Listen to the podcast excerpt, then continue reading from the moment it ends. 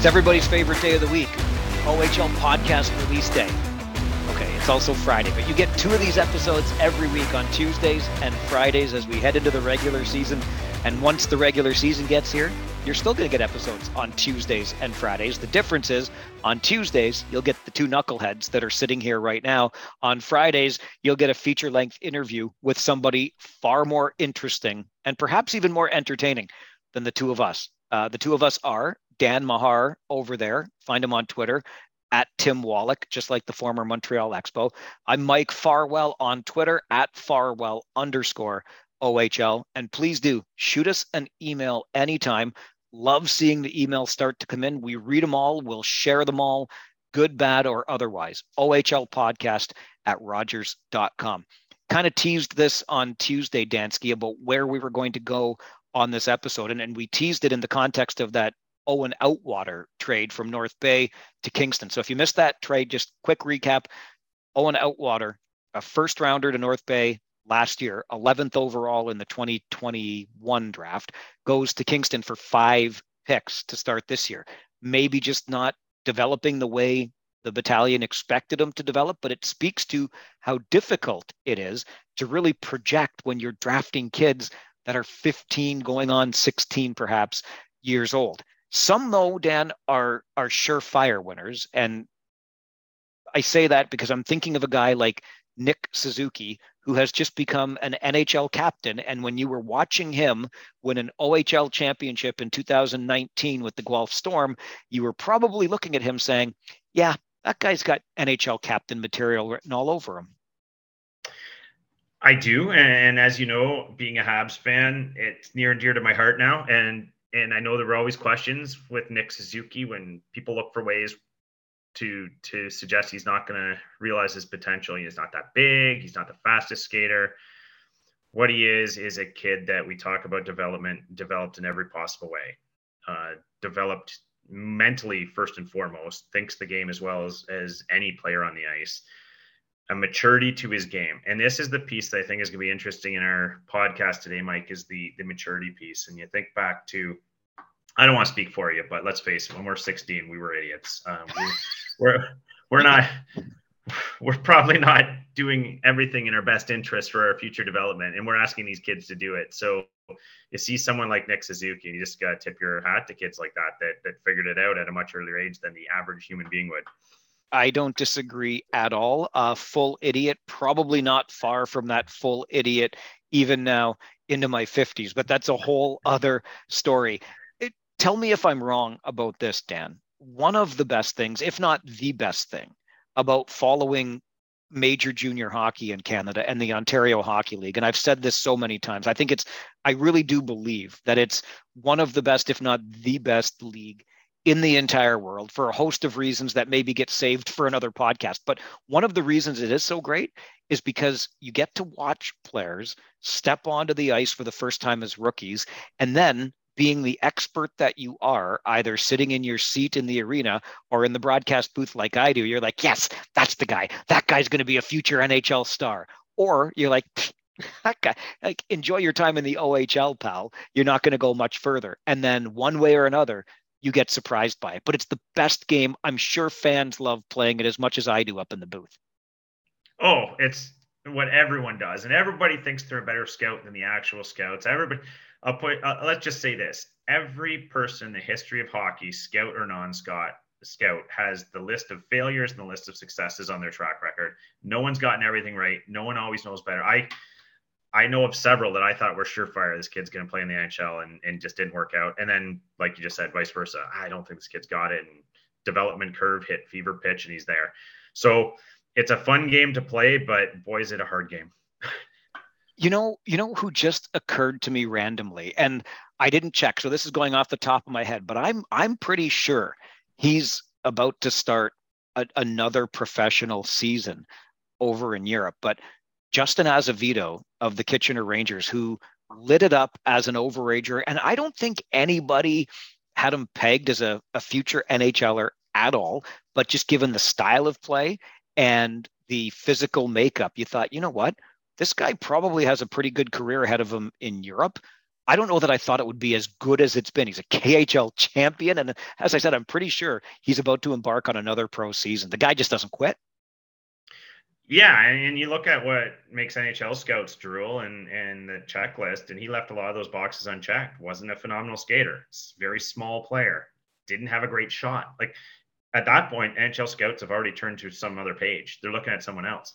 So, what is it about kids like him that still manage to put together a game? And no one individual skill is overly impressive, but just again and again and again they deliver. So it's a, a extremely high IQ, very gifted with subtle plays. Like vision was was incredible with with Azzy. You have a lot of little factors there that that are you call them intangibles. I guess some of them are tangible, but over time you you've got a heck of a player there that's carved out a future. And the one thing scouts never know is what's going on inside that player's head.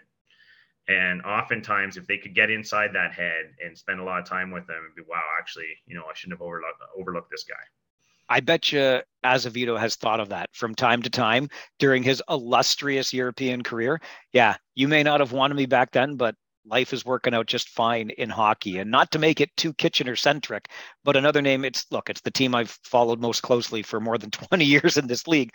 But another name that jumps out to me is Andre Benoit, who had a terrific, a prolific junior career.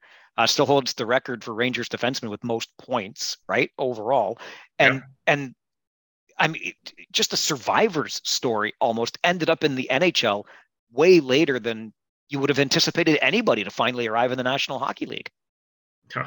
Well, Andre Benoit is one of my favorites of all time for a lot of reasons. But you, you talk about a, a guy that overcame an awful lot. Again, not the biggest guy, not the strongest guy. A lot of things working against him. Converted from forward to D right around the time he was coming to the uh, OHL, which is a huge challenge in and of itself. But what a maturity there! Like that's a kid that we were talking about earlier with Suzuki versus us. The maturity is just off the charts at 16, 17 years old. And highly intelligent. And you look at a player, a storied franchise like the Kitchener Rangers, the all-time leading scoring defender, almost never took a slap shot. What does that tell you? There's a there's a kid that said, "I'm develop I'm creating my own game. I'm not going by the book. I'm not going by the age old. The, I have to have a bomb from the point if I'm going to put up points at at elite levels." Figured out, you know what? This is what works for me. I'm getting this snapper or this wrister through uh, through lanes and set records. So just a highly intelligent, highly mature kid, and that that goes a lot further than skill sometimes. Not that he didn't have skill, but you you get the point.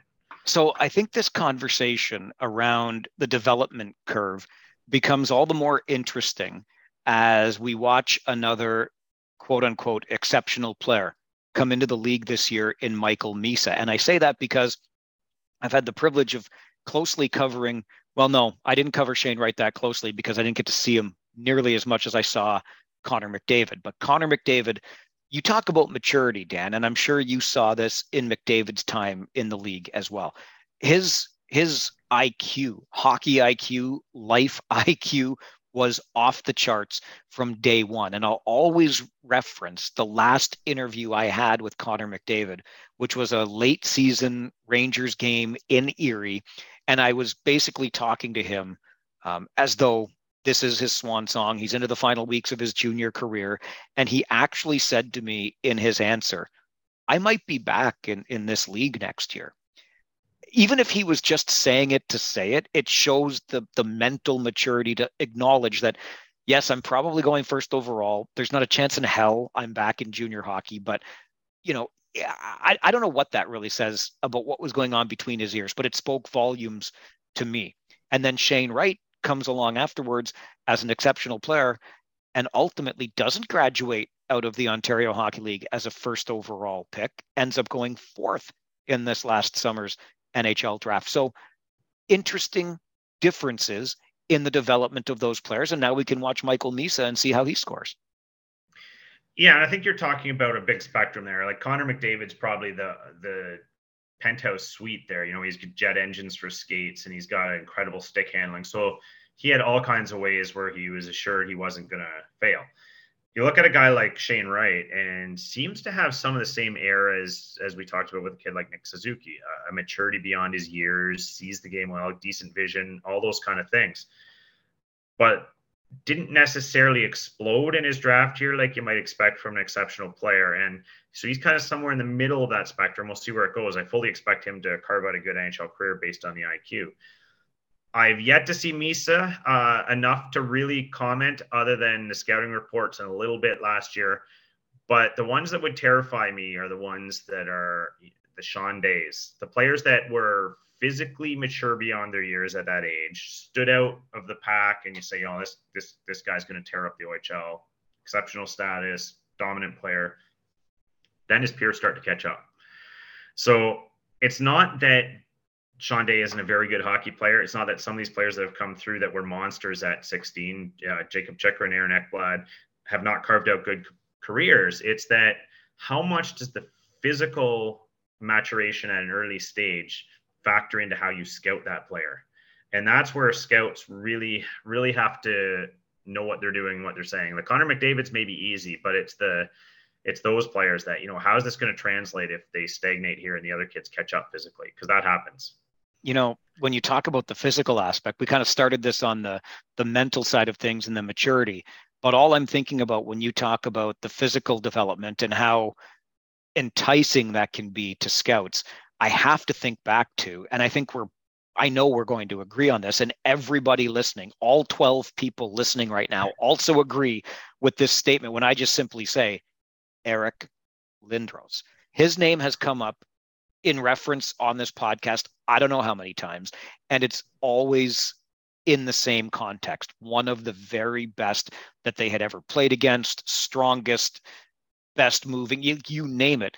If not for those injuries, Dan, we're we're we're having still to this day a different conversation about Eric Lindros. I don't care about the nonsense of where he wanted to play and didn't, and put that aside. Just talk about him as a hockey player without the injuries. It's an entirely different conversation. Yeah, and you know Eric Lindros has some connotations to that name, and a lot of them negative because of the nonsense you referenced. Uh, maybe not the most mature kid at 16, 17 uh, in in some ways uh, for his development, but what a phenomenal talent and just a physical specimen. And you talk about the injuries, and I wonder he came up in an era where he was a unicorn, and but the era was very much about tough physical hockey and how much he could punish opponents so that was that was the development curve in his head that he's got to use his size. And of course, you want him to use his size, but you wonder how much the overusing his size and trying to just dominate players physically led to those injuries. And if if he had kind of dialed it back just a notch and said, you know, I'm gonna play more like a a Lecavalier or or a Barkov or a player like that, and try to play my skill game, use my size where it's advantageous to to score, but not try and just smother other other players and crush them. If that might have um, provided a little more longevity, so that that speaks to development as well. Yeah, and and maybe it would have, but in all honesty, would you have wanted him to play any other way? I know it's not your body that's on the line here, but again, just thinking back to the stories that have been told about him, and they were very much that he was dominant. Like it, if I can make the comparison to a completely different sport, but it it's the sense I've always gotten, and I'm not a huge basketball fan, but it's the sense I've always gotten about LeBron James. He simply he doesn't want to just be the best on the floor. He wants to be the best ever. I, I think that was kind of the Lindros mindset coming in. Oh, for sure it was. That's everything he'd always been told. But I'll give you a reference point. Look at a player like Matt Sundin, who was a very similar physical package, different personality, obviously, played a different brand of game, had a much longer, more productive career uh, probably because of that. He wasn't trying to run players over. He could, and he did, and he physically dominated when he wanted to, and he owned pucks when he wanted to, but wasn't trying to blow anyone up, wasn't trying to send a message, uh, had other players on the team to do that. So I guess at the end of the day, when you're a franchise owner, you ask me the question of would you want Eric Lindros to play any other way? If I'm the coach of that team, I might have. I might have, you know, let's dial it back from an 11 to an 8 maybe and I'd, I'd do you rather have a Matt Sundin or an Eric Lindros in the uh, in the overall scheme of a career? So I know a lot of people will be yelling at this uh, podcast right now saying Lindros eh, all day because they didn't like Sundin's lack of physicality, but maybe somewhere in between. Okay. So let's bring this back to the Ontario Hockey League and, and your point that you made earlier, which I think is spot on the money. As much as the fans are never going to admit to the ones that they got wrong, the surefire hits that missed and the surefire misses that hit, you, you nailed it earlier, Dan, when you said every scout everywhere has a list and and the ledger dare i say is almost equal with hits and, and misses. They even the very best of the best miss from time to time. What is it about junior hockey and coming into the ontario hockey league that perhaps makes scouts as successful as they are? I mean isn't this one of the most notoriously difficult age groups to be drafting because you don't have physical maturity yet? And I'm pretty sure, to your point about idiots before as well, that you have mental maturity at the age that these players are coming into the OHL. Well, I think scouting has changed a little. For one, to answer your question about the OHL, it's like you said, it's the Premier League. There's a lot of competition now, but it's the Premier League to to weigh as a barometer for a player. If you see what he can accomplish in the OHL, it gives you a pretty good barometer of, of how he's going to fare against elite competition at the next level. But scouting has changed too, where uh, it's all scouts will tell you too. It's all about viewing. So a lot of them, you know, even a, a very good player, they might see four or five times in a season. Uh, some elite players, sure, maybe they'll see them 10 or 15, especially if it's in their region, but they don't see enough of these players. And that's why it's a constant process of asking questions, asking fans, asking other scouts, asking coaches, ask, and they try and assemble all of this data on a player to figure out what he's like. And now they've added in interviews and constantly talking to the family, talking to the kid, trying to get a sense because it's a huge investment now. And you know, in 1976, if you missed on a player because your your resources were a little thin, so be it. You missed on him, you found someone else. Now it's big business. You can't afford to miss on those high picks, and and you really need to do your homework. So, I I, I think the OHL provides a really good baseline for they know that these kids have left home and gone to these marks. They've they've endured in front of these reasonable crowds against some of the top talent like the McDavids and Wright so they've they've already got a baseline for this. Kids already succeeded to this level. So I just have to do a little bit more research now. I'm going to come back to that leaving home point in just a moment but I want to extend the mental maturity that has to be present here because I think, and I, I could be wrong, but I think people overlook that from time to time, if not more often than not, particularly fans. And look, I love you, fans. You're supposed to be a fanatic. You're supposed to cheer and be excited about uh, excited about what's going on on the ice and with your team, and that's awesome. And don't ever change. But but sometimes you kind of get down on player X or Y because you don't think they're performing as well as they could be on the ice, and maybe that's because there's something going on off the ice. I don't want this in any way to be understood as an excuse for any of the awful stuff that has happened because there is no excuse for it. There isn't. So let me be clear, and I'm sure I'll still get flack, but I'm going to point out which the the the, uh, the this observation of mine that I pointed out in our earlier podcast about the culture of the game right now and how the culture itself needs to change. But imagine to what you said earlier, Dan, and if we're being honest with ourselves, when we were 15, 16 years old, the level of maturity we possessed, now think of all of the pressures and forget the hockey pressures for a minute. Think about being in a school classroom where you're the cock of the walk, getting all kinds of perks when you walk into a restaurant or or walk through the halls at school, etc. And and being able to adequately deal with that between the ears when you're 16 years old. That I, I can't even imagine adding that to the plate I had when I was 16. Oh, it's and you you're only scratching the surface of what that's like. You think you know you you've been this elite athlete your whole life. You're all the messaging you're receiving at a very key developmental age is about how great you are and how phenomenal you are at this and that, and, and you're the like you said the talk of the town at the school and and in your friend groups yet you've got sometimes coaches who are screaming at you and telling you you're no good and you're lousy and you're lazy. And so that that is the complete 360 degree picture of the messaging you're receiving at a very critical stage. Am i really terrible and lousy and lazy or am i awesome and amazing and girls love me? And and that's a lot to put together for a teenage brain. And it can manifest in various ways. And usually it's in the way that's accepted the social norm, which is I got to be tough, I got to be stoic, I got to not show anyone I'm hurting. You know, you take a shot on the ice, you laugh, you laugh it off, don't let the other team see you're hurting. And we've seen all kinds of times where that blows up on a kid and he just can't take it and, and, and snaps. And and so it's a very important point when you see the the fishbowl these these kids are in the microscope they're under. You have to understand that all these things are coming at them and and it's hard to deal with it. And you take, you know, your Nick Suzuki's and some of the players you reference, and that's that's good parenting, uh, good grounded support network, which not all the kids have. Um, it's a lot of things that have to go right for these players, and and you should never take that for granted. The point about being away from home is one that I think we sometimes overlook as well because we look at the players competing for the team in our hometown and they're our players, right? They're always from Owen Sound. They're always from Sarnia. They're always from Peterborough. But of course, they're living with strangers. They're almost like adopted foster kids during the hockey season. And Don Cameron always told me, and you know, I, I still watch for the trend to continue, and it seems to year after year.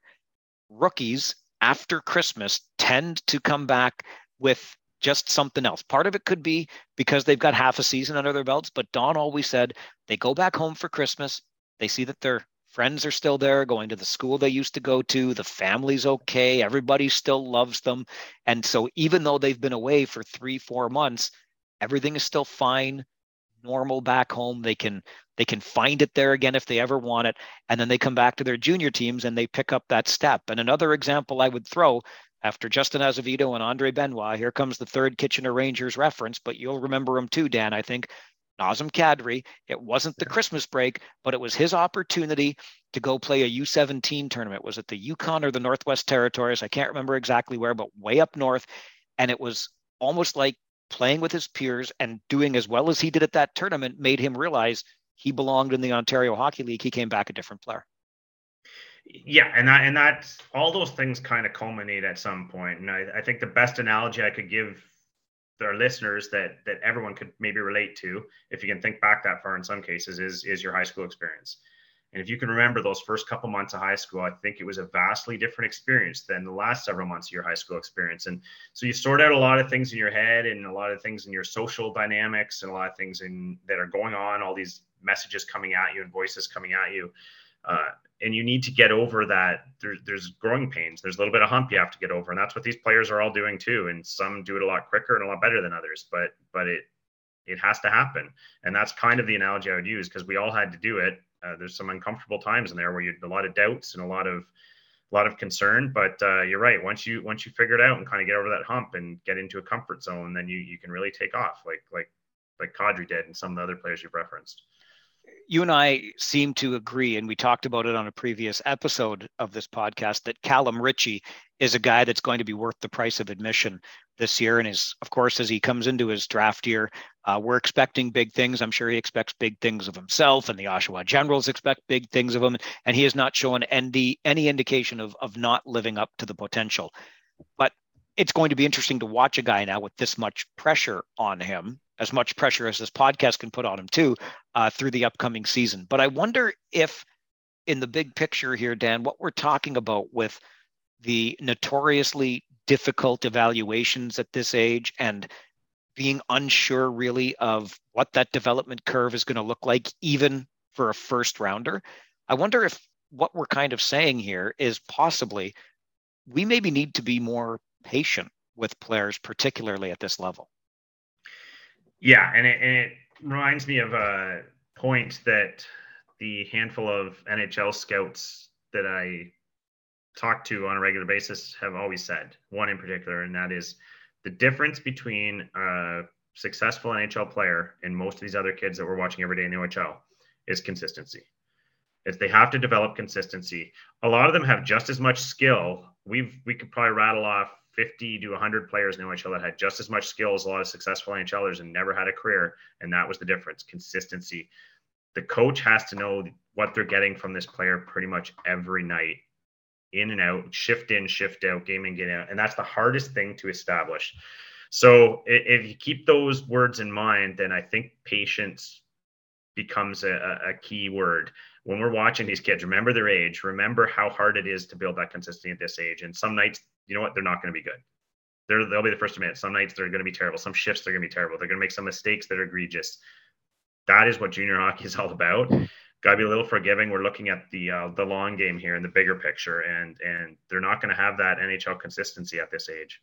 I'll go back to what I said before about one of my favorite things about this game at this level is the fun in making those predictions about who's the surefire hit, who's the surefire miss. But I'm going to tell you this as well. And you made me think of it when you just mentioned those conversations you have with those NHL scouts. I don't let those words, those hits and misses go any further than my broadcast partner or maybe you in a text message because it's just it's a mugs game and having talked to as many of these scouts as you have over the years I want no part of what they do. Thank you very much. That's your job. so I asked you in the last episode, you've got 15 million buying a team. You said no. I'm going to grant you a contract to scout for the Montreal Canadiens. Are you going to do it? Oh heck yeah, yeah. That's, that's that what you're sure about. That's what floats my boat, and you know what? That's one of those ones where half the fun is uh, is learning from your mistakes. Yeah, missed on that one, got that one. Uh, that's that's what I I live for. So that you know they might not want me scouting for them for too long, but uh, but sure, I'd take that job in a heartbeat. So. We uh, we are guaranteed to make a whole lot of mistakes next week on both episodes of the OHL podcast because we're going to go through the East and we're going to go through the West and we're going to do the dumbest thing that any podcaster could do in a sports podcast, and that is make predictions. Well, maybe we'll steer clear of the predictions. We'll see how bold we get, but we'll run down the conferences next week as we're one week away then from the start of the regular season and see where things are or how things are shaping up, at least from the way that we see it. We are Dan Mahar over there. Find him on Twitter at Tim Wallach, just like the former Montreal Expo. I'm Mike Farwell on Twitter at Farwell underscore OHL. And remember, you can send us an email anytime. OHL podcast at Rogers.com. That's the name of this podcast. It's the OHL podcast. Please give it a like, a subscription, tell a friend about it. If you're not watching on YouTube right now, there is a the OHL podcast YouTube channel, and there's only going to be more content there as the season goes on. So subscribe, like, follow along on all of the OHL podcast places. Hey, Instagram too the OHL podcast. It's everywhere, and it's going to continue being everywhere Tuesdays and Fridays as the season gets underway. We're back next Tuesday with another episode of the OHL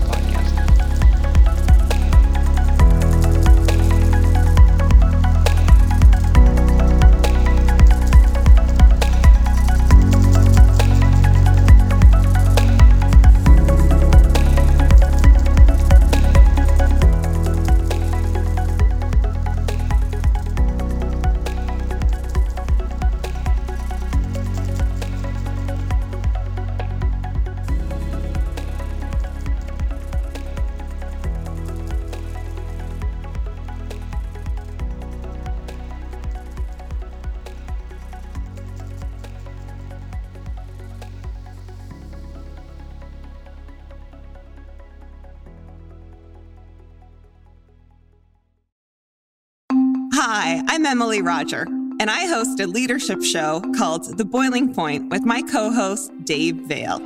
Together, we sit down with trailblazing entrepreneurs, thought leaders, and movement makers who are driving meaningful change in our world. The show is all about exploring the lives and perspectives of leaders who are making a difference. Join us for insightful conversations that challenge the status quo, spark new ideas, and inspire you to take action. Find us on Apple, Spotify, YouTube, or at boilingpointpodcast.com. Another Sound Off Media Company podcast.